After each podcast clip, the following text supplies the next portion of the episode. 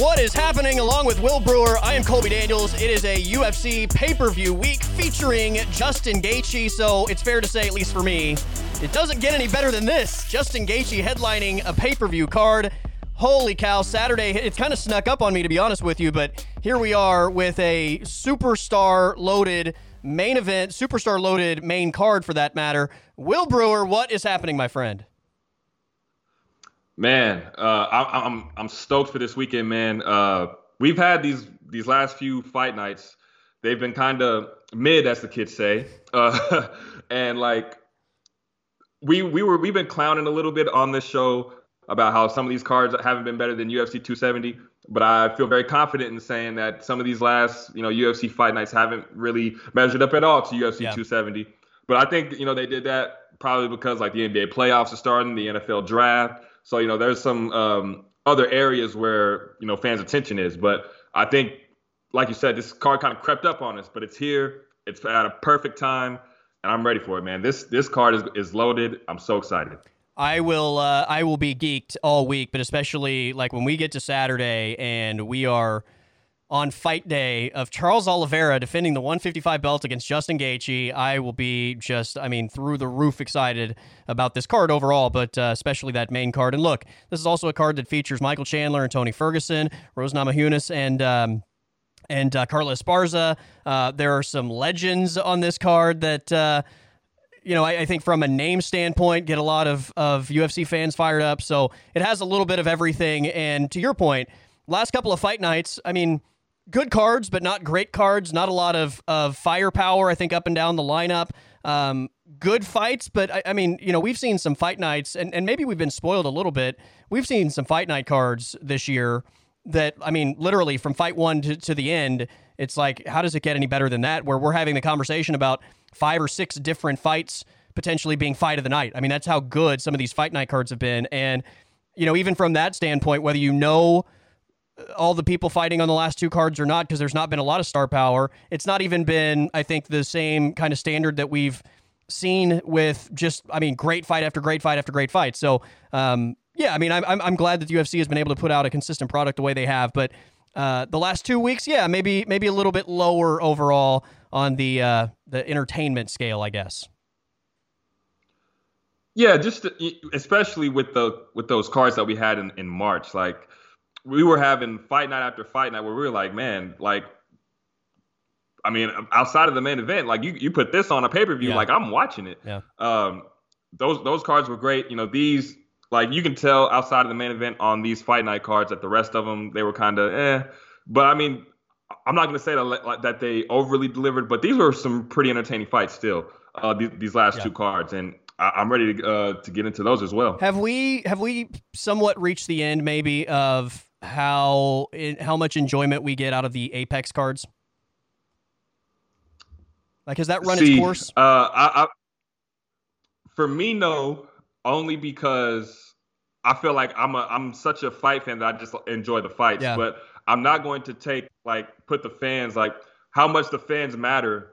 It, like they matter a, a great great deal, and it's a different vibe whenever you're watching yeah. fights and the crowd is in it. Like the like I know this isn't M M A, but there was a box, a women's boxing fight, Katie Taylor and Amanda Serrano, and and the crowd completely made uh, that fight even more special than it was. Uh, not than it was, but it made it even extra special.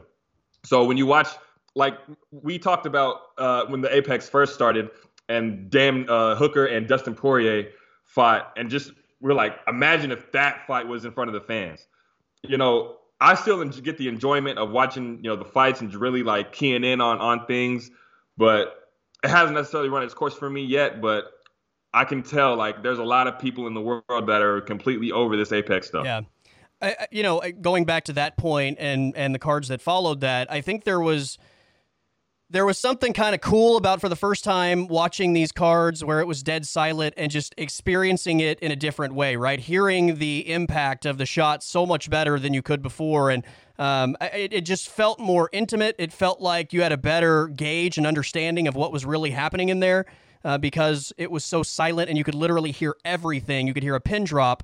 And now we don't really have that because they're, they're putting people in there, but it's also not like loud either. Like it's kind of like this this weird in between where, I mean, I'm not going to say I hate it, but, you know, like it's it's not what it was in the beginning where it's just dead silent and it, it kind of has that intimate vibe. But it's also like you have people in there, but they're not like losing their minds when, you know, the thing is getting chaotic either. So it's kind of in a, a weird ground where, again, I'm not going to miss the cards, but, you know, I, I almost prefer like either shut the doors and let's just do this intimately or move this thing around and let's let's get crowds back. Yeah, I, now that I am with you. Like the the I don't know how many fans that can fit in there, but the let's say two hundred, three hundred people or whatever the case is, if they fit in there, you know, making all that noise and everything, uh, it's not the same as like a fight night in Columbus, Ohio. Like, yeah. you know, I, I don't know if that's what they're trying to portray, but uh, the U F C Apex, what it was at the very beginning when it was just silent and you could hear the shots. It was awesome, yeah. You could hear uh, the comment, the, the fighters, you can can hear the commentary. Like, I remember um, uh, Dustin Poirier uh, heard Michael Bisping say something, and in the middle of the fight, uh, Poirier said to Hooker, listen to Bisping, and then the, and then they started laughing and stuff. Yeah. So, so, yeah, that that part, I, I, I understand. Like, it, either let's not have a gray area. Let's just either get the fans out of it and let it be all silent, or let's put it in front of a a, a full crowd. Yeah. Yeah. Uh, I, I'm excited to see Justin Gaethje uh, once again in a main event, in a big fight in front of a packed arena, and uh, for Justin Gaethje to do what he does best, and that's feed off the crowd, feed on the excitement, and uh, deliver in the big moments. So uh, I think Saturday night's going to be pretty special. All right, let's uh, let's review a couple of uh, main events that we've missed over the last couple of weeks. Uh, we'll start with just the, the most recent one, Saturday night. Uh, Chito Vera and... Uh, I, I just completely blanked. Um, Chito Vera and Rob Font on Saturday night. Like, literally, I think my brain just stopped working and I flatlined for a moment. Um, the main event in uh, in the one thirty-five division, which, you know, has become one of the, if, probably the deepest division in the sport. Like, I, I've gotten to the point, Will, where almost every night that there is a bantamweight fight, like, as that fight starts, I tweet death, taxes, and bantamweights, like, delivering. Because, it, it, it like, it never fails. Every fight card seemingly has a great bantamweight fight. Uh, this was, I mean, fantastic. And for Chito Vera, I mean, what a statement that he made on Saturday night. Yeah, man, this was his uh, this was his coming out party, man. I mean, I know he had that uh, fight at M S G with Frankie Edgar, getting that big knockout, but I think I think now he just solidified himself as a uh, contender. Uh, I think now he's ranked in the top five. Like, we're looking at Chito, and we're uh, we're talking about the big names at the very, very top of the division. I mean, his the way that he fought, man. Uh, I mean, yeah. I mean, you know. Rob Font missed weight, and I had a feeling that he was going to come out and just be uh, aggressive. I didn't think he was going to be as aggressive that, as he was, but I felt like I feel like when fighters miss weight, they like to get off to a good start because they know they might not have the energy in the later rounds. So Rob Font came out extremely aggressive, and then just as soon as Chito kind of just like got his timing down and uh, kind of just I guess collected that in the first round because he wasn't overly active in the first round, but once Chito got going, man, and he just started to let loose. I mean, the, the the kicks that he was landing, the spinning stuff, the the sweet chin music. Did you see that? He landed a sweet yeah. chin music on, on Rob Font. That was that was incredible, man. Just um, he really showed off how great his striking was, how creative his striking is, man. I mean, like I said, definitely a coming out party for Marlon Vera. And this is a guy who we've seen from from the beginning, how he was just a young guy who who took his lumps at first. I remember he was getting beat by um, – I forget the guy's name who he fought and he beat uh, in the rematch, but he was getting beat by him, coming back, and now he's on a big winning streak. He he stopped the hype train and, and Sean O'Malley, even though O'Malley doesn't believe it. I mean, we're we're here now. Chito Vera, contender. Yeah, absolutely. We didn't we didn't record last week, um, so I, I, we didn't have any thoughts on this fight going into it. But what I would have said last week was, if this is a three round fight, I'm picking Rob Font. The fact that it's a five-round fight, I love Chito Vera because what have we seen from him? He's such a slow starter, as you said, collecting data, and he builds as the fight goes on. Um, you know, I, I know there were some people that scored the first two rounds for Rob Font. I thought this was a forty-nine forty-six Chito fight. Like, I, I thought it was really easy to score um, rounds two, three, four, and five for Chito Vera. Uh, I absolutely thought Rob Font won round one. Um, you know, this is a case where I guess the output gives you a, a lot of credit for some, um, and maybe that's why there are some out there that thought Rob Font would have won round two. But if you go by that strategy, then Rob Font wins the fight for some, right? If it's a three-rounder. Right, right. Yeah. See, I, I had a forty-nine forty-six as well. I mean, the output was was was crazy. And, and in the first round, Chito was didn't really do much to uh, counter that. Yeah. Uh, in the second round, I think that was probably a round that Rob Font was winning due to his output. But then Chito dropped him. Yeah. And as as much as Rob Font was being aggressive, Chito Vera dropping him was the most significant thing that happened in that round. So, and then he dropped him in round three, dropped him in round four. I, I don't think he dropped him in round five, but um, after that, after that knockdown, it was completely a, a, a Chito Vera just like yeah. wipeout for me. I mean, Rob Font just, you know, he didn't have it. Um, and it, it speaks to how tough Chito is, because Rob Font was throwing some haymakers in the in the first round. Uh, and I thought at first, I was like, man, you know, Chito might not be able to survive this, because Rob Font definitely looked like the bigger guy on fight day. Um, and he, you know, the boxing and everything, it's, it's very crisp. But, you know, we did, like you said, we didn't do a show last week. I would have said I like Chito's um, striking and the and the different ways that he can attack, leg kicks, body, head, and all that. I like that more than Rob Font's pretty one-dimensional yeah. boxing base. And I think he w- it would have been better for Rob Font had he been able to mix in some wrestling to give Chito some different looks. He might have had more success. But I I don't really know Rob Font to be much of a of a grappler. I, I've only known him to be uh, to be that boxing base uh, that boxing based guy. So I really liked uh, Chito in this one. Uh, and then the weight miss just kind of solidified. Take away the weight miss doesn't take away from Chito's performance. I mean, he yeah. completely went out there and took it to Rob Font. Completely rearranged his face. I mean, it was crazy. Yeah. And then Rob Font threw so many strikes, but it didn't even look like Chito had any marks on him. It, it's crazy. Yeah, man. that's that's the next point I wanted to make is I, I think sometimes we get so caught up in the output. And look, the, the output from Rob Font on Saturday was unbelievably impressive. Like, even as he's getting destroyed by Chito Vera, like, the output never really disappeared. Like, it was there the whole time. And this is a guy that missed weight, which is maybe even more impressive. But, like, it, it literally was having no impact on the fight. And, like, you know, I think it's really easy sometimes to look at how much somebody is throwing. And even if you want to look at some of the stuff they're landing, like, if you're touching the other person, but literally it doesn't have any impact on what they're giving you back, or it's not slowing them down, like, how significant should that be weighed? Because we were get, we were in those second and third and fourth rounds, and Rob Font's still connecting even, Will, but, like, literally at the end of that fight, Chito Vera didn't even look like he had been in a fight. Doesn't have any redness or anything. None of those strikes ever seem to slow him down or impact him, how, like, his approach to the fight. Whereas the other way around, like, clearly Rob Font was feeling when Chito Vera connected. And, like, we just sometimes, I think, so overvalue output. And even if you want to, not just output, but, like, even strikes landed, where, like, it literally, those were meaningless. Those meant almost as much as me, like, tapping you on the shoulder. You know what I mean? Like, Chito Vera, it didn't phase him at all. Like, it's crazy. Yeah, yeah. Um, it didn't phase him. A, a lot of those shots, uh, I mean, they didn't land particularly clean. Right. But, I mean, you they they did enough to where you can tie that up like, oh, that's a strike for Rob Font. But you can tell not many of them were landing flush outside of the, some of the flurries in the first round. Right. I mean, Rob Font, like you said, he was still – the numbers were still adding up, adding up, adding up, but they were literally having no effect on the fight. And Chito was just being efficient. uh, All of, all of his shots, man. Uh, I mean, they were connecting, the spinning, uh, the, those kicks, man.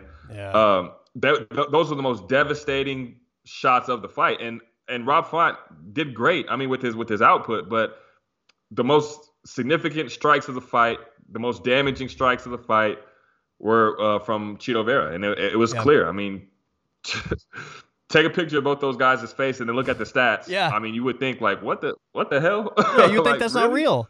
I mean, like, Max Holloway does it in a similar fashion. Max Holloway doesn't beat you with power, but it's his output. But the thing is, at the end of five rounds, you look like you've been in a fight, right? Like, he his output eventually, oh, yeah. like, you start to wear that. And, I, you know, as Rob Font had all this output, like, literally It, it, it was almost meaningless because it never changed the way Chito approached the fight. It never prevented Chito from doing anything he wanted to do. And then there was obviously a significant difference in what was coming back the other way. Uh, but yeah, I mean, again, the output really impressive. Um, I mean, just to, Will, if, if you and I were to stand up right now and somebody put a timer on us just to put that output against air, like we'd be exhausted by the end. Like that would be a right. tiring thing. So that is an unbelievably impressive thing for him to do that in a fight where he's also taking shots. But, um, It, it just, it was, that was a dominant performance from Chito Vera, despite this incredible output by Rob Font. It was such a, a, a weird uh, combination of, of those two things. Yeah, yeah, very, very weird combination. Uh, it, w- it was dominant, but if you just look at the numbers, you wouldn't uh, expect, you wouldn't expect it to be as dominant as it was. That's why you have to watch these fights right. and, and just see them for what they truly are. Because, you know, sometimes the numbers don't tell the whole story. And that's the case with, with this fight, man. I mean, you just just look at Chito Vera um, uh, after the fight, not a scratch on his face. Look at Rob Font; it just looked like he uh, like a train hit him or something. Uh, and and Marlon Vera landed a significantly less uh, rate than than Rob Font did. So props to Chito; he's a contender now. He's in the top five, and uh, he's worked his way. This is earned, not given, for sure. Absolutely. I read today that Chito, uh, and I didn't see much of the post fight stuff, so you can fill me in. But I read today that Chito said he wanted Dominick Cruz. Um, thoughts on what's next for Chito? Yeah, you know, he he's a guy that said, and this is what you, you love about Chito Vera. He's a guy that just loves to fight. He loves the sport. He said he'll take anybody, four, three, two, one. He said Rob Font was five. I'll take any of the guys who were uh, ranked ahead. Uh, he did mention Dominick Cruz because this is a fight that he's been trying to get for for for a few years now. And Dominick Cruz has always said, like, I want to fight guys ranked ahead of me. Well, now if you look at the rankings, Chito Vera is ranked ahead of Dominick Cruz. So Chito Vera's like, well, I'm ranked ahead of you now, bro. So so what's up? So, but if I'm if I'm Chito Vera, man, I'm I'm aiming for for one of those guys ranked in four, three, two, one. Like, uh, I wouldn't be shocked if we saw Chito Vera against Corey Sandhagen. I, I wouldn't be shocked fight. if we saw. Yeah, how how crazy would that fight be in a main event? And yeah. then, and then like the the the striking, like we would see some crazy shit if those two locked up. But then Petr Yan, right? This is a guy who who he, he was in a five-round fight with, with Aljo, but he didn't take much damage. You, you know, it was a, it was a tough fight, but he didn't take much damage. There's been rumblings that he wants to fight in Abu Dhabi. How great would a Petr Yan and um, Chito Vera fight be? Yeah. I mean, I'm I'm seeing a lot of very stylistic similarities between Yan and, and Chito because of how they like to collect data at first and then kind of just Uh, really get started uh, later on. I'm really interested interested to see how that fight would go. But Chito Vera definitely deserves one of those top guys because he's worked his way into this conversation, into this discussion. And I wouldn't be surprised at all if it's Petr Yan or Corey Sandhagen. If it's me, my favorite matchmaking at the top of that division is Aljo versus Aldo, Yan and Dillashaw, and then Sandhagen Chito. Yeah, I, I mean... I like that, and you really can't go wrong with how you match up in, with how you match up these guys, but because the division is just that good. But that matchmaking right there is is is perfect. I mean, Aldo has the the winning streak, so I think he does deserve the title shot. T J's won one fight in how many years? Right. I mean, sure he was the he was the champion, but this division is so loaded right now that a win like that isn't going to give you the the title shot. See now. You got Dillashaw at the top. You got Aldo at the top. You know, Yan just lost. So it's it's pretty much out of T J and, and Aldo. Sure, Aldo had a title uh, shot and he lost, but he's won three or four in a row. T J's only won one. So I like Aljo and uh, Aldo. I like Petr Yan and T J. And, of course, I love Sandhagen and Chito. That would be crazy. That, yeah, that would be an awesome five-round fight. And, uh, I mean, in terms of like the striking arsenal and where shots can come from. I mean, edge of your seat type stuff, right? Coming both ways. That would be pretty incredible. Um, Rob Font now, back-to-back losses, Aldo and Chito. Where does Rob Font go? Man, so before this fight, um, I was thinking like Rob Font would be matched up with Merab. I think that that ship's probably sailed with this loss. I- I'm hearing rumblings that Cruz and, and Merab might be signed to fight. So I guess you got to look uh, down the line a little bit further. And, um, man, who is even my mind is blanking. I mean, I know there's a lot of, I mean, you got Sean O'Malley. I, I'll give, uh, I got the we'll rankings right later. Here. After Rob Font, it's Dominick Cruz, Song Yadong, Pedro Munoz, Frankie Edgar, Ricky Simon, Sean O'Malley. Marlon Moraes is actually still here, although uh, he's retired, and then Jack Shore. Oh, man. Uh, that second name you read, Song Yadong, that's that's perfect matchup for, for yeah. Rob Font. Uh, it's, a, it's another striker, uh, and it'll be a, another fun matchup. And this is a guy in Song Yadong who's trying to get to where Rob Font is, kind of like what Chito just did. Chito just took Rob Font's spot, and now um, Song Yadong will probably be looking to do the same thing. So I think that's a really good matchup to make, Font and uh, Song Yadong. Um, I, I saw some conversation on, on U F C Twitter about Rob Font and how high he climbed in the rankings and then reevaluating the wins. And look, sometimes it's really easy to do this after the fact, especially after time has passed, to look back and see who he beat. Uh, but the point that was being made was his his two wins that really put him up there were Marlon Moraes, which, I mean, yeah. you know, Marlon lost that in the stretch of how many had, had he lost in a row now. And then Cody Garbrandt, who, you know, no longer even in the division, and then went down and lost again. So it was like, basically what the post was saying is, is something along the lines of, were those wins somewhat inflated simply because of the names, not necessarily because of where those guys were? Yeah, and so look, um, at the time, those wins were were good because Cody Garbrandt was coming off of um, the, the knockout of uh, a Sun Sal. And uh, Marlon Moraes was, I mean, he had lost a few, a couple in a row, but he was still ranked like in the top five at the time. Yeah. So at the time, those wins were were pretty solid, but they didn't, obviously they didn't they didn't age well. So, um, and you know, I, I, I kick myself because coming off of a of a Cody Garbrandt win, I picked Rob Font over Jose Aldo, and I I, I always kick myself when I think about this because that tied up our score, and I'm like, why did I yeah. do that? Like, I don't understand yeah. why I would I would do that. But I, but at the time, Rob Font was looking like a pretty solid contender. But I mean, as I, I, like I said, the wins didn't age well because Moraes is out of the is out of the U F C. He just retired, and now Cody, he's pretty much at the end of the at the end of the road himself. Yeah. So. Once again, I'll say it, and I tweet it almost every week, death, taxes, and bantamweights delivering. Uh, all right, two weeks ago, Will, the main event was Jessica Andrade and Amanda Lemos. Um, so back-to-back cards where our picks have been literally the same across the board. Uh, our picks were the same on this one, but I was like, you know what? I think Andrade is going to win this, but at least Lemos has like the chance of maybe delivering a big blow. So I'm going to pull the trigger. Like, I want to have a little bit of a rooting interest from our score standpoint. And because uh, I believe now it's it's three cards total that we were the same, other than this one fight, which I ultimately ended up going against what I thought was going to happen. And uh, I mean, look, I thought Andrade was going to win the fight, but first round, I mean, the thing was over, and I was just like, that's it? We're done already? Good Lord. Yeah. Yeah, man. You know, I, I picked Andrade because I, I really liked, I felt like they were pretty similar in style.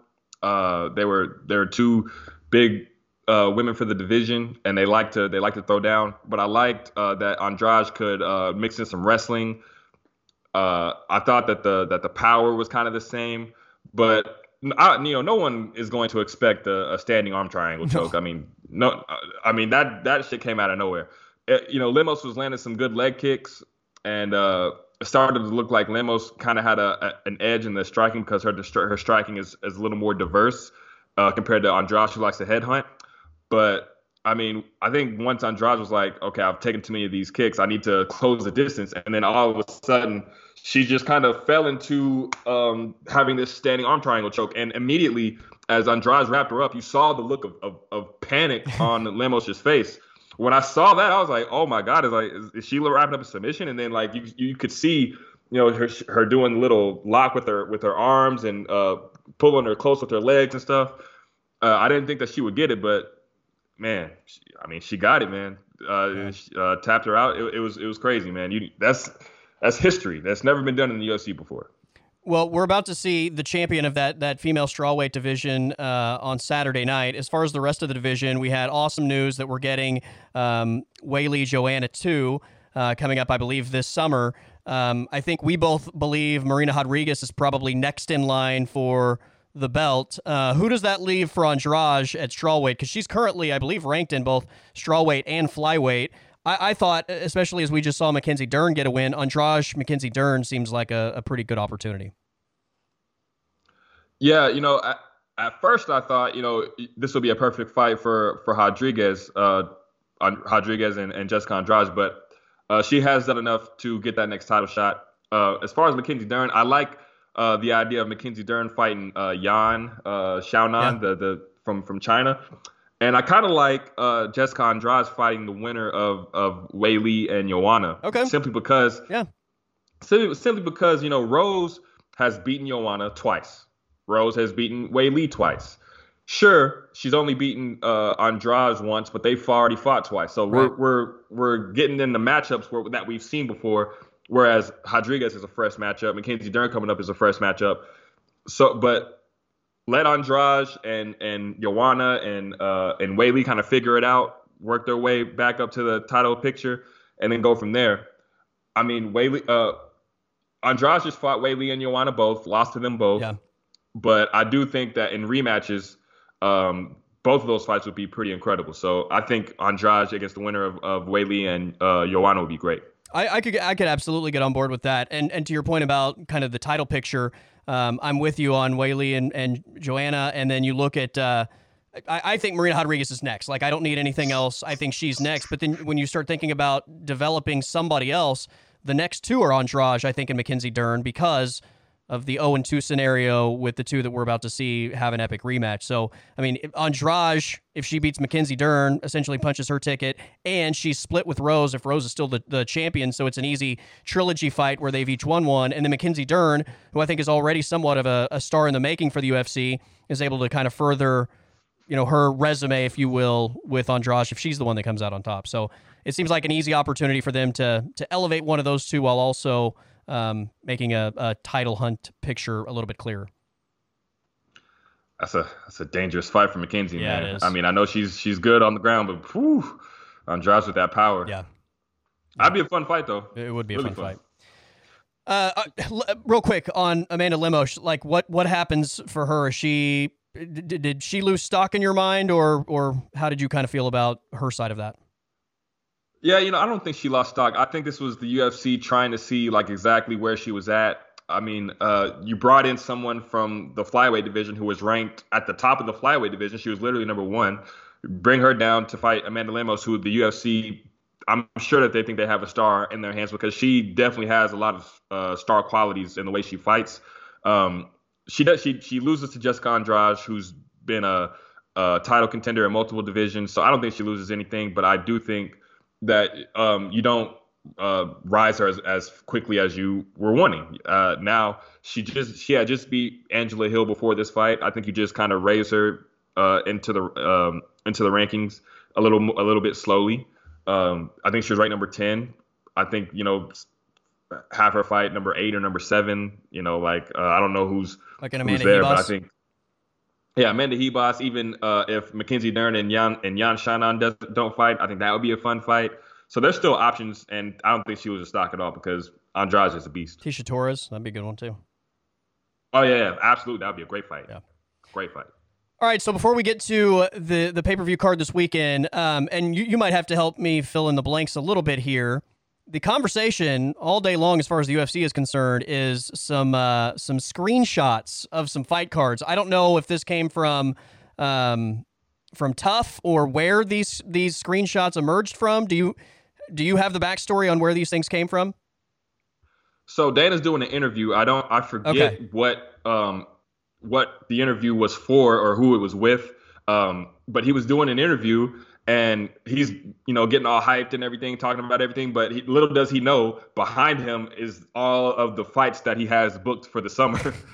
and people and people are, it's, it's one of those things where everyone, like, he's talking and everyone's just looking behind him like, oh, oh, oh. And then, you know, the screenshots uh, of the July second, yeah. July ninth, July sixteenth, July twenty-third, July thirtieth. Like, all everything that's happening in the summer. Um, basically was on that was on that card. I, uh, and I don't know if um, these are confirmed. Um, I'm sure Dana will say these aren't These right. are just in the works. They're not um, signed or booked yet. We haven't even sent out the contract. You know how Dana uh, will kind of downplay this whole thing. But for for th- for that for that list of fights to be in his war room, that's definitely yeah. something that's very significant. The Dallas Cowboys did this a couple years ago where they were doing interview same thing, and behind Jerry Jones was their their draft board, and everybody's like, oh, so that's who they like. So uh, not the first time it's ever happened. Um, look, I, I I hope ultimately some of this comes uh, out to be true, because that July second card, listen to this. This is this is an incredible fight card. I don't even know what the prelims would look like, but this is an incredible pay-per-view card. Israel Adesanya, Jared Cannonier in your main event. Your co-main is Hamzat Chimaev, Nate Diaz. Before that is Sean Strickland, Alex Pereira, Lauren Murphy, Miesha Tate, and your main card begins with Pedro Munoz and Sean O'Malley. I mean, that is as good a main card, I think, as you can make in the U F C, Will. That is unbelievable. Yeah, that's that's stacked. You got all of your uh, your main stars like Israel Adesanya defending the title. There's not a bigger star than him. Uh, Sean O'Malley's coming up. Hamzat Chimaev as well. Nate Diaz on that card. So if all this comes into fruition, that July second card, definitely the best card of the year. And just the fights that we could see. I mean, Munoz and O'Malley to open the card. How fun of a, of a matchup is that? Uh, Fight Sean of the night, Strickland right? Against Alex Pereira.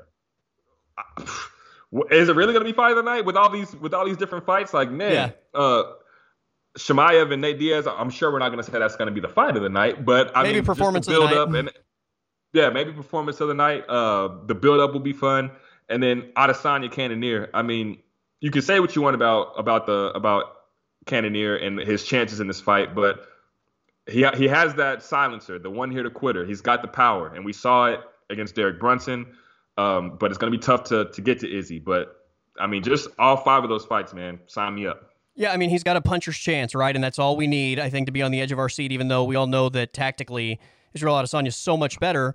You just know, it, with him, it only takes one. And, like, I, I wouldn't entertain picking him at all. I mean, Izzy's been in there with, uh, you know, Paulo Costa, who's a, a big hitter. He's been in there with Jan Blachowicz, who's a big hitter. Um, so this isn't the first time that he would be in, in danger that way. But if Cannonier connect... connects, maybe it's it's fight over. And Israel Adesanya is a big-time draw anyway. Same thing for both Hamzat Chimaev and Nate Diaz. That's not a fight that I think is going to be a great fight, but I'm showing up to watch Nate Diaz fight every time he's out there. Same thing for Hamzat Chimaev. And then Sean Strickland, Alex Pereira, and Pedro Munoz, Sean O'Malley, like those scream not only fight of the night type of candidates, Will, but those scream like fight of the year type of candidates. Like those are going to be great fights. There's no way that either one of those two fights is a boring fight. Yeah, I, I mean, I, I'm really intrigued by Strickland and uh, and Alex Pereira. I mean, not to say that I'm not intrigued by Pedro and and Sean O'Malley, but, I mean, this is a, a, a huge jump because Pereira's only fought a few unranked guys, and now Sean Strickland's literally on the cusp of a title shot. So you know what the U F C's trying to do. Uh, they're trying to get Pereira that that that one fight that will just uh, elevate him into title contention without even having to go through all these guys. Um He's just like Izzy coming from kickboxing. He's taken the U F C by storm in a way. And this is a guy who beat Izzy in kickboxing twice. So there's not been any real challenges for, for Israel at in the U F C. You bring in a guy who's beat him twice in kickboxing. This is a complete, this is a whole completely different fight, man. Like this is a guy who can who is as long as, as Izzy, who who has a similar style as Izzy. How is Israel going to going to fight this fight? If if it ever happens, I, I, I'm pulling heavily for Alex Pereira because I really want to see Izzy and Alex Pereira fight in the U F C. That's going to be crazy. Yeah. And then um, July thirtieth, what leaked out is a main event featuring John Jones and Stipe Miocic. Also, there's some to-be-determines on that card, but it, it would include Derek Lewis and Sergey Pavlovich, which, look, give me all the Derek Lewis undercard fights you can. I, I don't want Derek Lewis in a five-round fight. Derek Lewis yeah. in three rounders until the end of time. I'm all in, uh, and that's what he wants as well. And then um, Magomed Ankalaev and uh, Anthony Lionheart Smith are, are the other two fights attached to that one. So that that would be a pretty. I mean, that that at least has the foundation of a pretty awesome one, also. Absolutely, and and they're saying that this card that they're trying to get this card, especially if the main event is Jones and Stipe, they're trying to get this card uh, at Madison Square Garden. Uh, so just having John Jones at M S G would be crazy. Uh, his whole career, this has been what he's wanted to headline at uh, Madison Square Garden. It would be great. But this is one of those reasons why I say, like, of course, this fight, these fights aren't signed. They're not booked yet because Jones and Stipe, you know, we don't know when they're when they're going to fight. The July thirtieth date is what I've is what what they want, obviously. But Stipe is saying he won't be ready until September. John Jones is actually saying that he's going to be ready in July and that July thirtieth would be great for him. But Stipe, I think if they can just get Stipe to just, you know, be ready, be ready by July thirtieth, this is a fight that, that could happen. But it's all just dependent on Stipe at this point. Yeah. By the way, while we're talking about the heavyweights, Tom Aspinall will face Curtis Blaydes July twenty-third in the return to London, correct? Yeah. That that fight card was so badass. And Tom Aspinall, I mean, the stock went through the roof. If people hadn't already bought Tom Aspinall stock, they bought it that night. And now Curtis Blaydes following up his last performance. I mean, what incredible matchmaking that is, and especially when you consider what that scene is going to be like. Holy hell.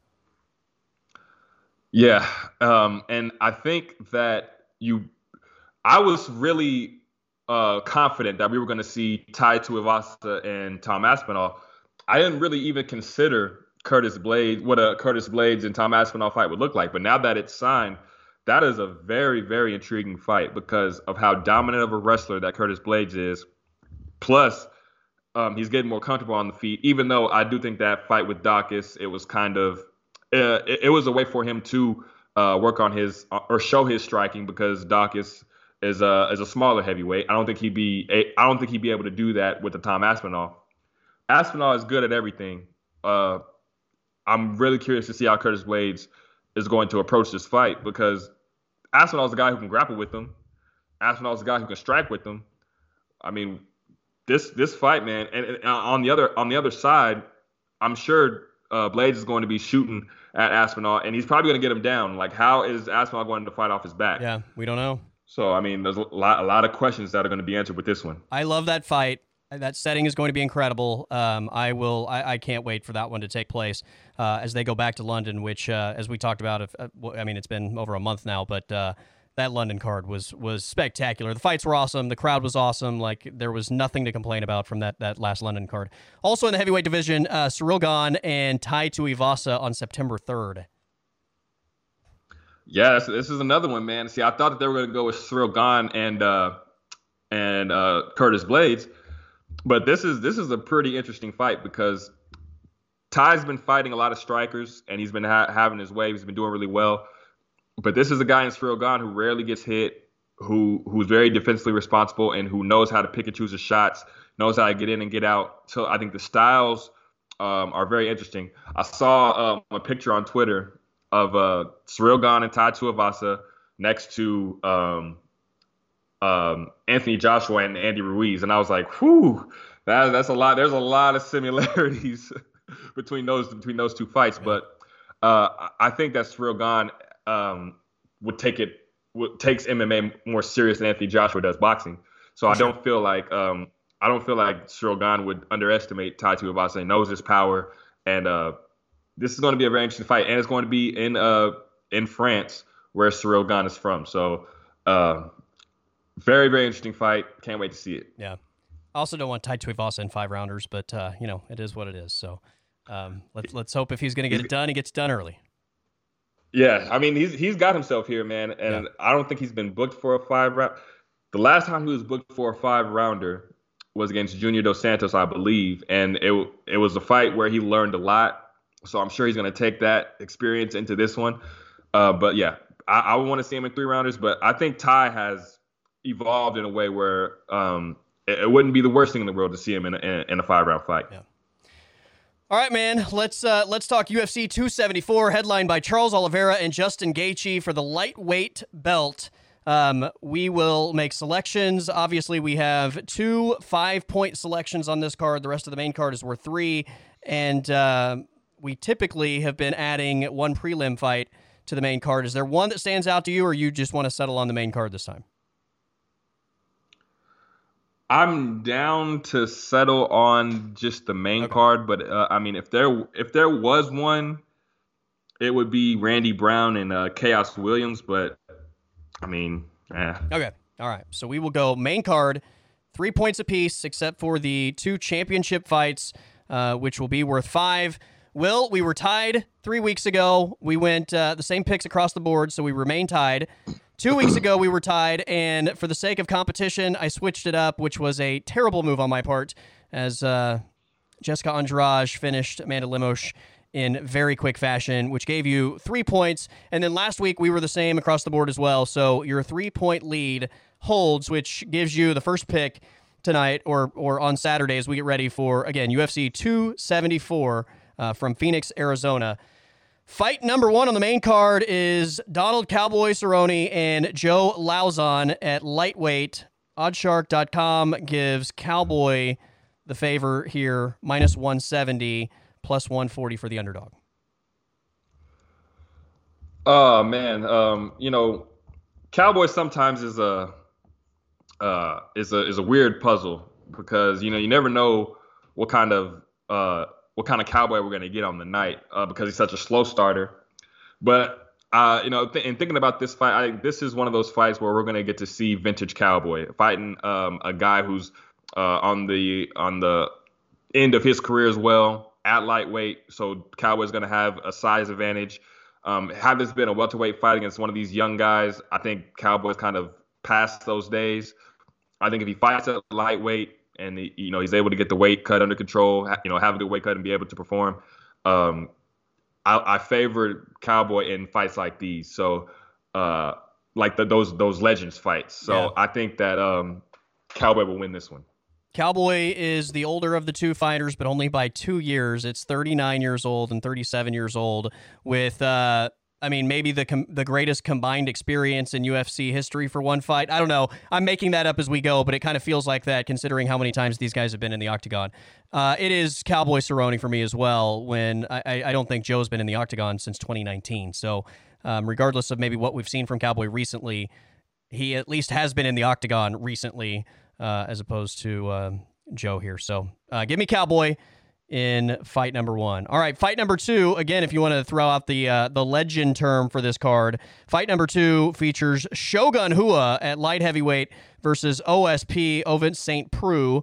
Oddshark dot com has uh, O S P as a minus two forty-five favorite, plus one ninety-five for Shogun.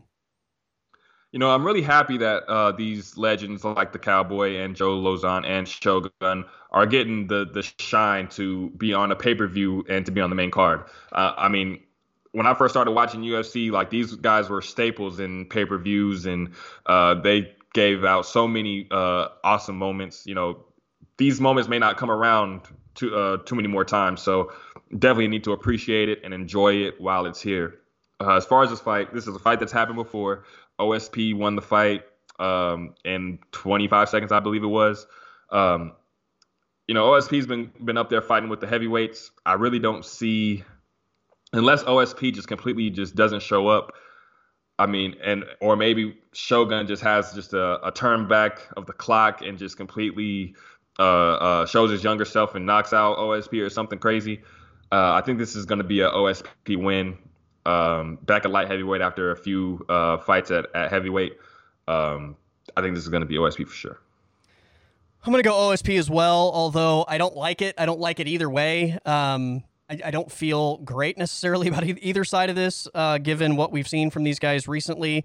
Um, two straight losses for O S P, Tanner Bozer, and then um, I think he was the on the L side of Jamal Hill's um, kind of coming out party, if you will. Uh, kind of Jamal Hill's like statement win, um, you know, for, for Shogun. Um, he had the loss to Paul Craig. Uh, I think he beat uh, Nogueira back in twenty twenty, uh, but that also kind of felt like a fight where, you know, maybe it was both fighters last time in the octagon. And I, I think that actually was the last time out for Nogueira, and, uh, and Shogun has since lost to Paul Craig. But yeah, I mean, this was kind of a tough one where I, same for me. I think everything you described is accurate. I, I, I just land on O S P, but um, I, I like the fight. Just don't necessarily feel great about either side of this. All right, fight number three on the main card, and this is where things get really spicy, Will. Um, curious to hear your breakdown for this, but uh, back in the lightweight division, Michael Chandler and Tony Ferguson. Oddshark dot com has Michael Chandler as a minus four hundred favorite, plus three hundred for Tony Ferguson. Now, now you know that the past, okay, Tony Ferguson is on what, like a four-fight losing streak three. At this point. Yeah. You know, I've I've been riding with t- three fight. I've been riding with Tony Ferguson for the long haul. I think I picked him against Beneil Dariush, yep. and I picked him against Charles Oliveira. I just I think I was on I the opposite said, side like, of both okay, of those, actually. You were. Yeah. You were. Absolutely. You were on the opposite side of both. And I, I felt pretty confident in both. Like, okay, Tony Ferguson is going to, you know, he just had a a, a tough fight with Gaethje. He's going to come back from that. You know, I, I picked Tony Ferguson those last two times. But there's been a clear drop-off since that Gaethje fight. And not only that, but I think he's fighting guys who are who who have been able to expose Tony Ferguson in certain areas where we thought that Tony Ferguson was was was really good. We kind of see that he's not as he's elite, but he's not up to these to these younger guys' levels uh, at this point. His his unorthodox striking and his um, and his uh, cardio, it took him to twelve straight wins. But I think at this point, you got to have more than just that um, to be elite at this level. And um, Michael Chandler, the Michael Chandler side of things, you know, I think he's had the the the wars. The war with Gaethje was fun. Um, the war with Oliveira was was was nice. The uh, the the debut with Dan Hooker. I think we're going to see a very uh, uh, strategic Michael Chandler. I think we're going to see a very smart Michael Chandler. Uh, I think he's going to be able to take this fight wherever he wants, um, as long as he doesn't. The way that Tony Ferguson wins is if this becomes a war. If Michael Chandler goes out there and just uh, does what he's good at, wrestles, and just takes Tony where he where he wants him to be, this is going to be a Michael Chandler win for me. So I'm going Michael Chandler. I, I think he's. I, I think that M S G fight with Gaethje was fun and everything, but Michael Chandler knows he needs to win to stay uh, at the top of the division. So I think Michael Chandler is going to go out there and fight very strategic and get this win. I, I wonder if this becomes a war, if Tony's still at a point where he could survive the power of Michael Chandler. And look, I, you know, I know he took the beating that he took against Justin Gaethje, and he was still standing when the ref called it somehow, some way. Like, that was one of the most shocking fights to me, not only to see Tony Ferguson on the receiving end of that fight, the accuracy and precision of Justin Gaethje, but the fact that Tony just absorbed it all, and he's clearly not been the same guy since. Uh, you wonder how much of an impact that fight had on on what we've seen since then with Charles Oliveira and Beneil Dariush, who in their own right are very talented guys. Maybe we can ask the question if if Michael Chandler is the same after a Gaethje fight. Uh, I, I just feel like Michael Chandler maybe is still a, at a, a different point in his career. Um, I I think the power is going to be a problem, even if this does become a war. I, I think the power could be a big problem for Tony here. And yeah, I think this is just, even though Michael Chandler's lost two in a row, which to your point, I think does probably focus him in, in a little bit more and uh, make him more concerned about winning than putting on a show to a degree. Um, I think there is still inherently a showmanship type of thing that burns within Michael Chandler uh, that maybe he can't avoid, because I think he just he loves that part of this. Um, but I, I, I have a hard time like finding the path to victory for Tony in any way here. And unfor- I hate that, because this is a guy that I felt like was robbed so many times of a more than deserved opportunity, and to see things the way things have gone since the Gaethje fight, which wasn't even supposed to happen, right? Um, it, it sucks. Right. I mean, who doesn't like Tony Ferguson and and just everything that he's he's put out there? And uh, I think these are just guys that are at different points in their career, unfortunately. Um, so this is Michael Chandler for me. Yeah, it, it definitely does suck, because, like you said, that Gaethje fight wasn't even supposed to happen. Tony Ferguson was supposed to fight Khabib for yep. the undisputed title, and Tony Ferguson is a guy who had two interim lightweight title reigns and never was able to fight for the undisputed title. So it's so it's sad to see. And then, you know, the fight with Gaethje happens, and then, you know, Tony only took that fight to because we're in a pandemic, we're begging for fights. Yeah. He took that fight for the fans, and it basically derailed his entire career. Yeah. So it's sad to see, but but you see the love that Tony Ferguson always gets from the fans. Like, absolutely. Uh, that that last fight that he had with uh, with Beneil, uh, the the crowd was literally on his side. I mean, in the press conference, Tony, Tony, like, everyone loves Tony Ferguson, and I'm sure it'll be the uh, the same. He'll get a lot of love in, in Phoenix, but um, yeah, Michael Chandler at this point, I just think he's, like you said, at a different point in his career, and I think he's still uh, top five lightweight. Yeah, I, I agreed, one hundred percent. And we, I think we talked about this the last time uh, that Tony fought after the Beneil Dariush fight. Like, what's next for Tony? And look, I'll say this. Like, he's earned the right to still call for a Michael Chandler and get it if that's the direction he wants to go. And you're probably not talking Tony out of maybe where he is right now. But after the the Gaethje fight, like I like that was such a like I was just shocked at that fight and the damage that he took. And uh, obviously it's now three in a row, but like we talked after the Dariush fight, like maybe he just needs to drop down and get a fight or two, you know, back and get things back on the right track against, I'm not saying you have to even leave the, the top fifteen, but we've talked about this for two years now on this podcast.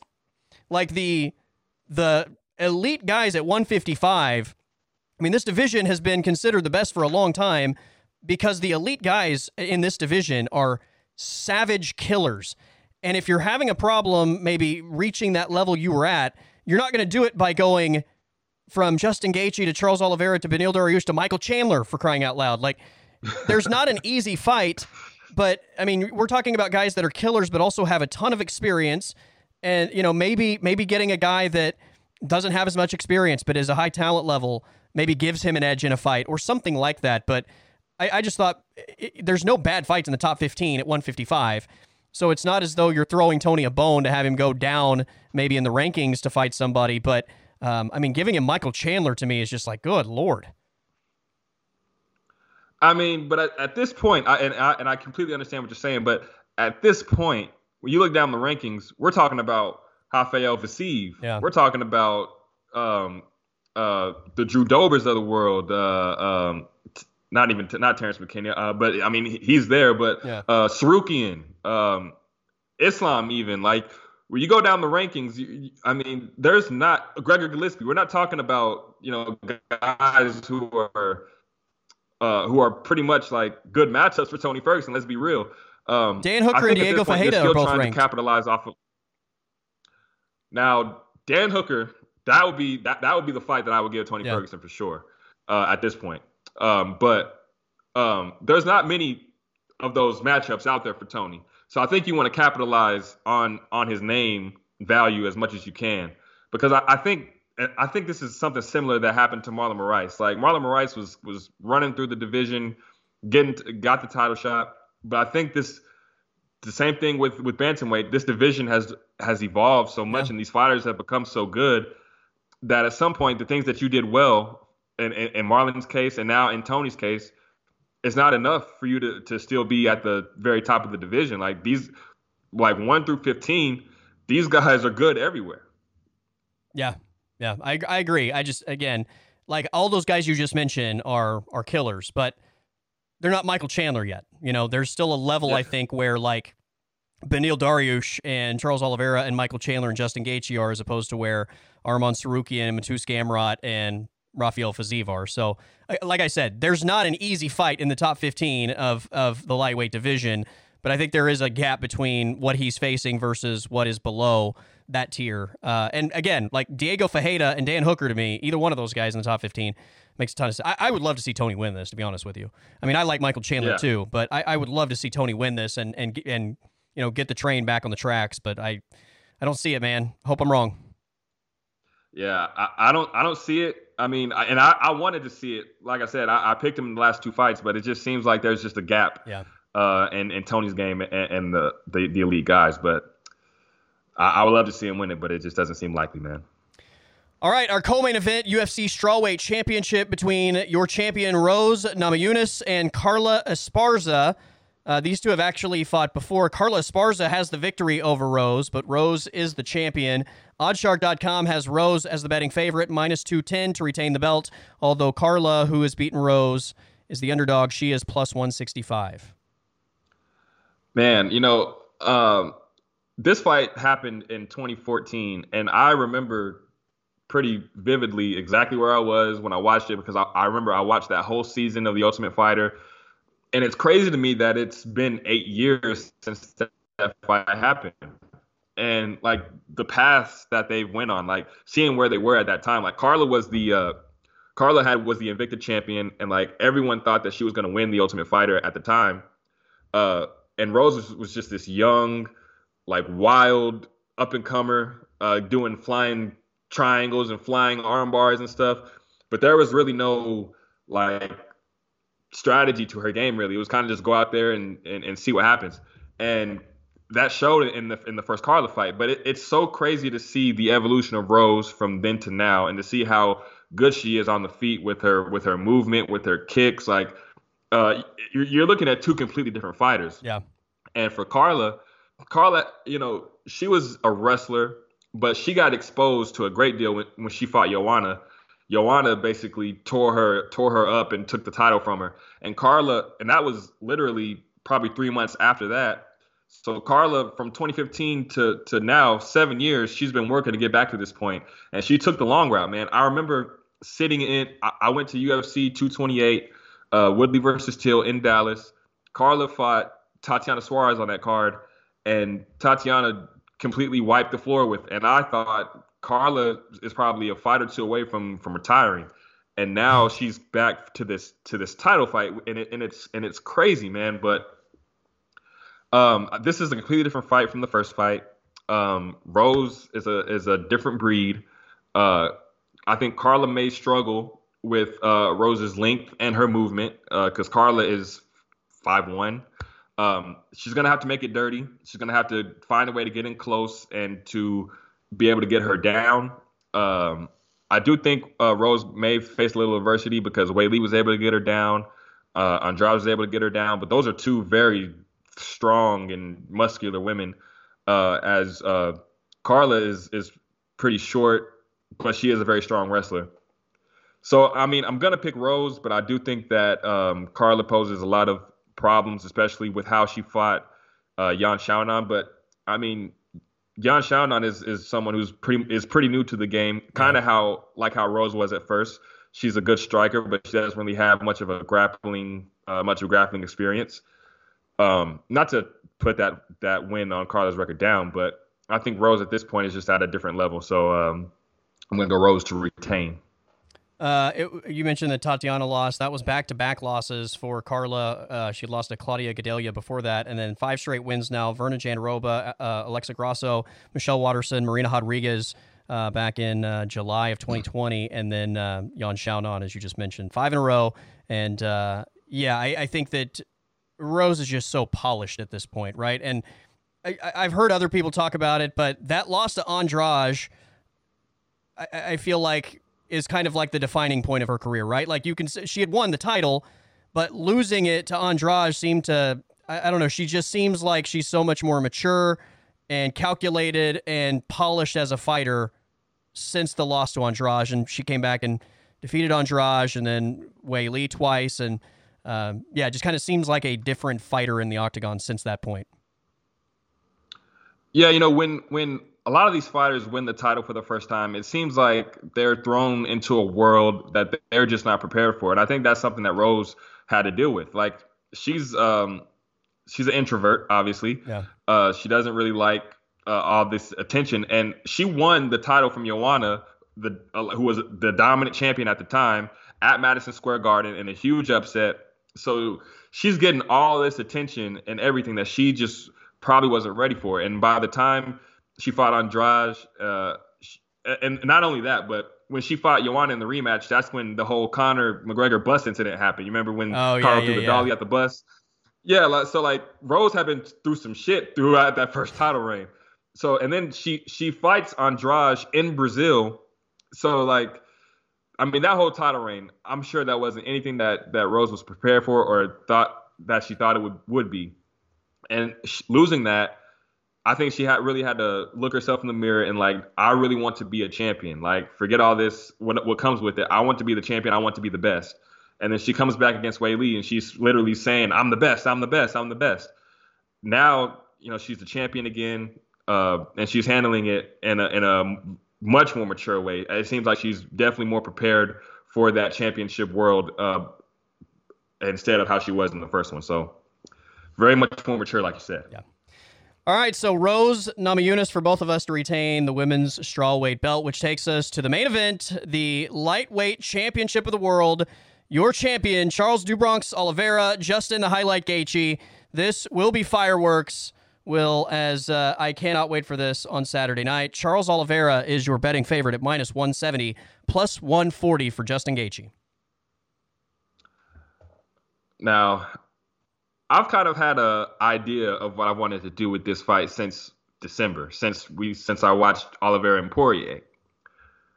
I mean, Charles Oliveira, I picked him to beat Chandler, but I picked against him against Poirier. He kind of fought similarly in both of those fights, where he kind of runs across the cage and gets right in the guy's face. Poirier is a guy who likes to settle into fights, so I feel like that worked to his favor.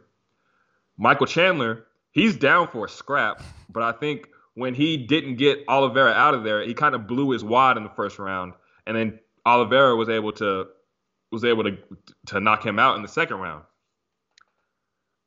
I, I'm not sure because, you know, Oliveira can't can't see. His eyesight is horrible, so he he has to get into your face anyway because he can't see. I mean, so they say. Now, so they say. Justin, you don't think that's true? They tell I mean, us as that, long but as come I'm, on, man. I don't know, man. I mean, I is this guy Daredevil because... inside the octagon? Like, yeah, you know, I mean, come on. I, I mean, I don't. Well. I don't know, man. I mean, I, I, every time I've seen him outside of the cage, he's always got his glasses on. So, I mean, that's, as yeah. someone who can't see himself, I'm with him. Okay. But I'll say this. If he goes, if he runs across the cage and gets right up in Justin Gaethje's face and fights a similar fight that he did with Poirier and Chandler, I don't see him surviving that. I don't see – because Chandler knocked him down, Poirier knocked him down, and Oliveira was able to survive that. So we we know that he's got some dog in him.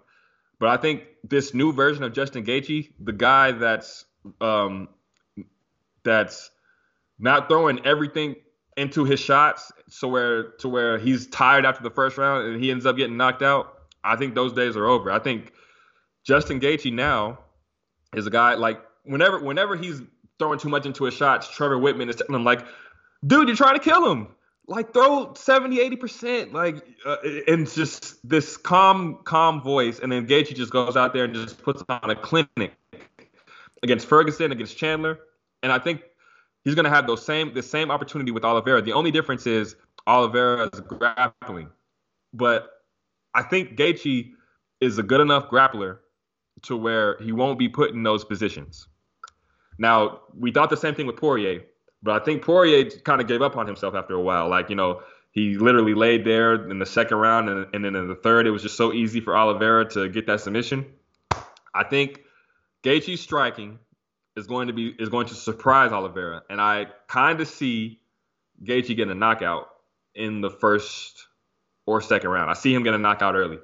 I just don't think that Oliveira is going to be able to survive Gaethje's power. I, and I've thought this since December. Oliveira's great. Um, his research, his career resurgence. I mean, after being ten and eight in the U F C and now winning ten in a row or whatever the case is, it's great. But I think this is where it catches up to him. I'm stunned. I one hundred percent thought you were taking Charles Oliveira. one hundred percent. Like, I had zero doubt in my mind that you were going to go Gaethje here. Any, okay. I'm, I'm, I, I man, usually, I, like, I, nail what I think you're going to do, so I'm somewhat speechless. Um... Yeah, I think the power thing is is very real. Like, not that Michael Chandler and, and Dustin Poirier don't have power, but I, I don't think it's at the same level as Justin Gaethje. I also think Justin Gaethje's accuracy is on another level yes. from those two guys, and I'm with you. I, I think if Gaethje lands the same shots that Michael Chandler and Dustin Poirier landed, I think the fight's over. Um, I also, like, the question, I, I think the biggest question for me in this fight is, will Charles Oliveira be able to get this fight where he wants it to be? And I, I go back to the the Gaethje-Habib fight. Like, Justin Gaethje was very much aware of the danger if if Khabib got that fight where he wanted it. And when it got there, the fight was over. But Justin Gaethje did a hell of a job getting away from, from Charles Oliveira. To your point about Dustin Poirier, like, not really doing everything in his power to not let Oliveira get that position. Like, there were times Justin Gaethje was literally running away, like, squirming and running away from Khabib to so that the fight didn't go there. Uh, I also think the leg kicks from Gaethje could be a big part of this. Um, I, I just think his overall fight I Q, where it is now, combined with uh, the accuracy and the power in his striking. And, you know, I know everybody talks about his wrestling. Look, he was a wrestler, but in the U F C, he doesn't wrestle. My question is, can he wrestle good enough to to prevent himself from being, you know, taken down or or taken positionally? Um, I think he can. I think he can do enough to prevent Charles Oliveira from getting him in a really um, disadvantaged spot. Um, but yeah, I mean, like, because he wrestled in college, like, I feel like every time Gaethje fights, like, it's, well, you know, he was a wrestler. Well, yeah, but he, that's not what he does. He doesn't wrestle in the U F C. Like, the day that Justin Gaethje starts wrestling in the U F C, like, it's like, huh? That's, he's not going to go to his wrestling. Like, where that's valuable for his game plan is is defensively. So uh, I'm betting that he is going to prevent Charles Oliveira from getting uh, good positions on him to where he can potentially get a a uh, submission. But yeah, I'm I'm Justin Gaethje for me, and I'm actually with you. I think uh, Justin Gaethje by uh, either K O or T K O. I think he gets a finish. Yeah, and look, I think the the Khabib fight really helps uh, Gaethje in this fight because, like you said, he was li- doing everything that he could to get away from Khabib. You know what his game plan is, and literally no one was going to stop it. But I do think that in order for Khabib to get to get a hold of him, he had to do more than he had to do against anybody else. Yeah, those leg kick, those leg kicks that Gaethje was landing on Khabib were vicious. And it kind of seemed like Khabib was indestructible because he just kept moving forward. And yeah. these the leg kicks from Gaethje are are hellacious. They're crazy. But you knew when I, Khabib I had taken the last one, like, he wasn't taking anymore, and he was going to get to Gaethje no matter. Like, he was like, that's it. I'm not taking this. Another one of these. And if he knocks me out, he knocks me out. But I am getting to him. Yes. And I, I think that, that that whole fight is going to help Gaethje in this fight with Oliveira. Yeah. Um, because I, I don't think Oliveira is as relentless. I mean, we've seen flashes of it with with Poirier. Uh, we saw some uh, relentlessness out of Oliveira, but he's not as relentless as Khabib is. Um, I think um, Gaethje will be able to stop his wrestling. He's not he's not a strong wrestler uh, like uh, Khabib is. I mean, if th- the way the way that he got Poirier, he was able to wrap a body lock on Poirier uh, a few different times. If if Gaethje stays away from the body lock, yeah. I don't really see too much of a way where Oliveira's going to be able to get him down. So um, position is going to matter a lot in this fight. Um, but I do think the leg kicks are going to are going to add up. I think Gaethje's going to be able to kick him a lot. And then uh, if Oliveira is still very close to him, uh, Gaethje's going to be able to knock him out. So uh, I think this is just a, a, a tough stylistic matchup for, for Oliveira. Um, he has proven me wrong a few times, and he is tough. He's a champion. But uh, I I struggle to see like where Oliveira gets gets Gaethje to where yeah. he wants him to be. I, I will say this: if Gaethje is as worried about um, the grappling part of this, and you know that potentially leads to a submission, uh, as he was against Khabib, like Oliveira is a significantly better striker than Khabib. You know, the one thing that oh, Gaethje yeah. was somewhat able to do in that fight is kind of sell out your striking defense to avoid being taken down because you're not too worried about Khabib doing anything to you of substance from that standpoint, whereas Charles Oliveira isn't the greatest striker in the world, but you do have to at least respect it. Yeah, like Khabib is literally just like kind of slapping at you just so he can get a hold of you. Yes. He's not throwing, yeah. he's not throwing jabs. It's only for the purpose of getting you down. Exactly, that's it. And and we've seen Oliveira is a I mean, he's a very much improved striker from uh, from how he was at, uh, when he first got in the U F C. I mean, to be able to stand with Dustin Poirier, even though he got dropped a couple times, to be able to stand with him. I mean, Oliveira landed some pretty good shots. Oliveira knocked out Michael Chandler. So, I mean, he's no slouch in that department. But, I mean, of course, we're going to take Gaethje over Oliveira in a striking match ten times out of ten. Yeah. At least at least I will. It, I think if if if Gaethje was the same fighter that he was um, when he first got in the U F C, I think Oliveira would have had more of a chance because Gaethje was just a wild man who is either you get knocked out or I get knocked out. I think now he's very much more labored. He's very much uh, strategic, very coachable, listens to his listens to uh, Trevor Whitman. So, uh, yeah, man, uh, I think this is a championship version of Justin Gaethje um, that's going to show itself uh, on Saturday night. By the way, I love how, like, Charles Oliveira, and, and we're not doing this, obviously, but once again, we've reached this point where I feel like Oliveira has, like, become so forgotten about as, like, how good he is. And this kind of, like, this this happened with Kamaru Usman for a while before he started getting finishes. Like, he was winning all these fights, but, like, he was undervalued because he wasn't finishing fights. And I think the same thing of, um, of uh, Volkanovski. Like, Volkanovski's been a very underrated champion, and part of that, I think, was for the same reason. There was a period of time before his last uh, fight where he, he he finished Korean Zombie, where like he's winning all these fights, but it was by decision. And I think when you're not finishing people, there's maybe a hesitation to just come out and and completely say this guy's a. I, I just mean in, by the general U F C fan population. Charles Oliveira has finished both of his title fights, and still he's in in what we've all said for the last couple of years at the top is the elite division of this sport, and he is still, I feel like, massively underrated and underappreciated. I think people still can't get... Yeah, it, it's it's definitely wild, but I think people still still can't get the the um, the visuals out of their head of what Charles Oliveira used to be. You know, the yeah. guy that would win one, lose one, win two, lose two, or, you know, the guy that was inconsistent. So to see him reel off ten wins in a row, it's kind of it's kind of weird, because we were used to, for years, just you see the potential in Oliveira. You know, he's really good with this with his jiu-jitsu. But, it, you know, it just kind of seemed like there was something that wasn't there, that wasn't clicking. And, you know, of course, he was jumping from, from weight class to weight class, trying to trying to figure out what was what was the right weight class for him. Uh, but but now it's kind of just weird that he's just reeled off ten in a row, and now he's a champion. Yeah.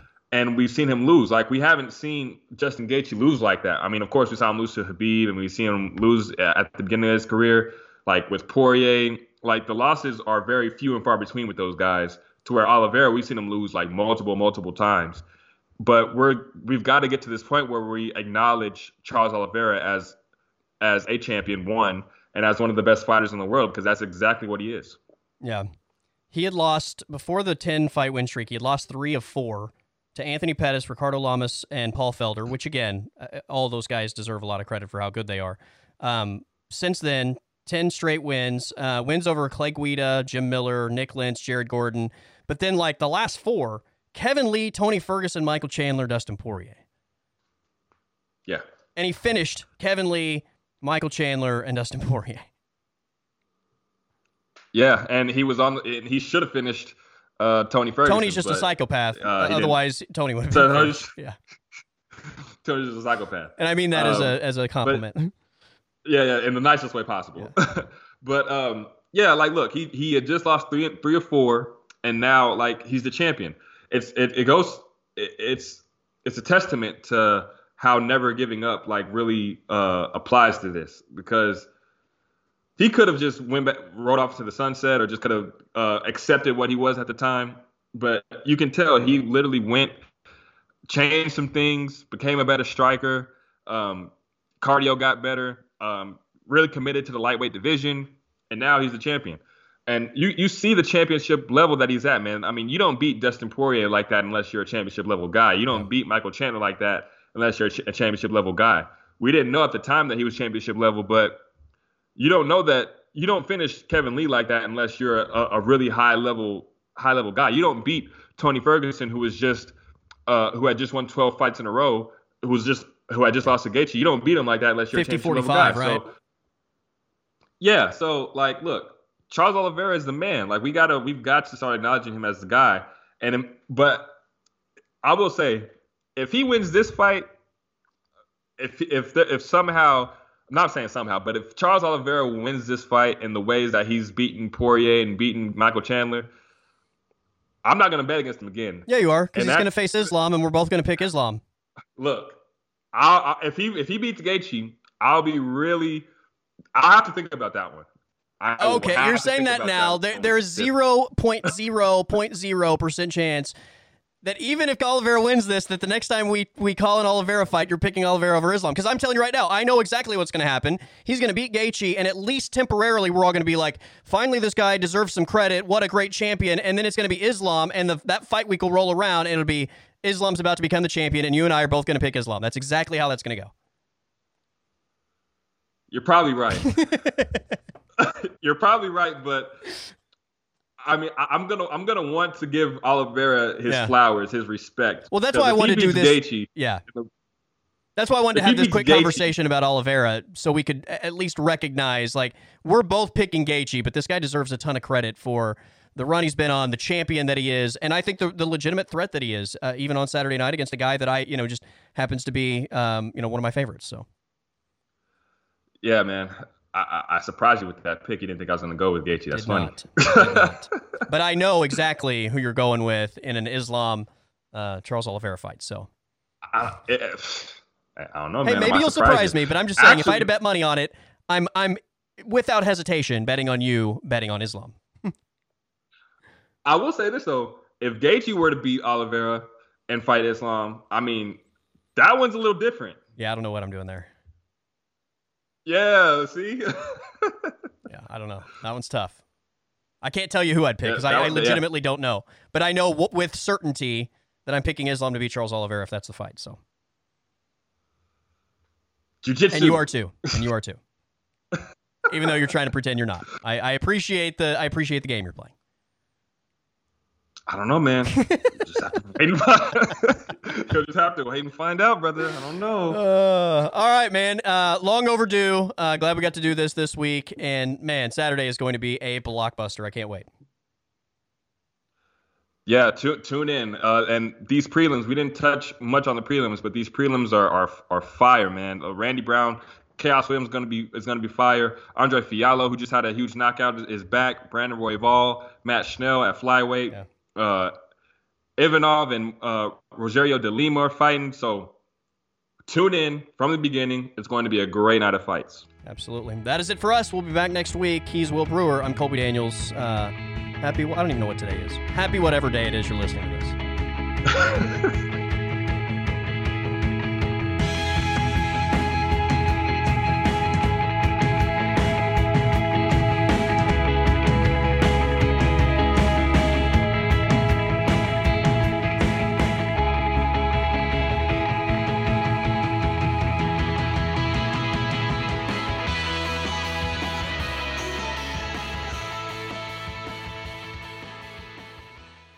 Podcast is over.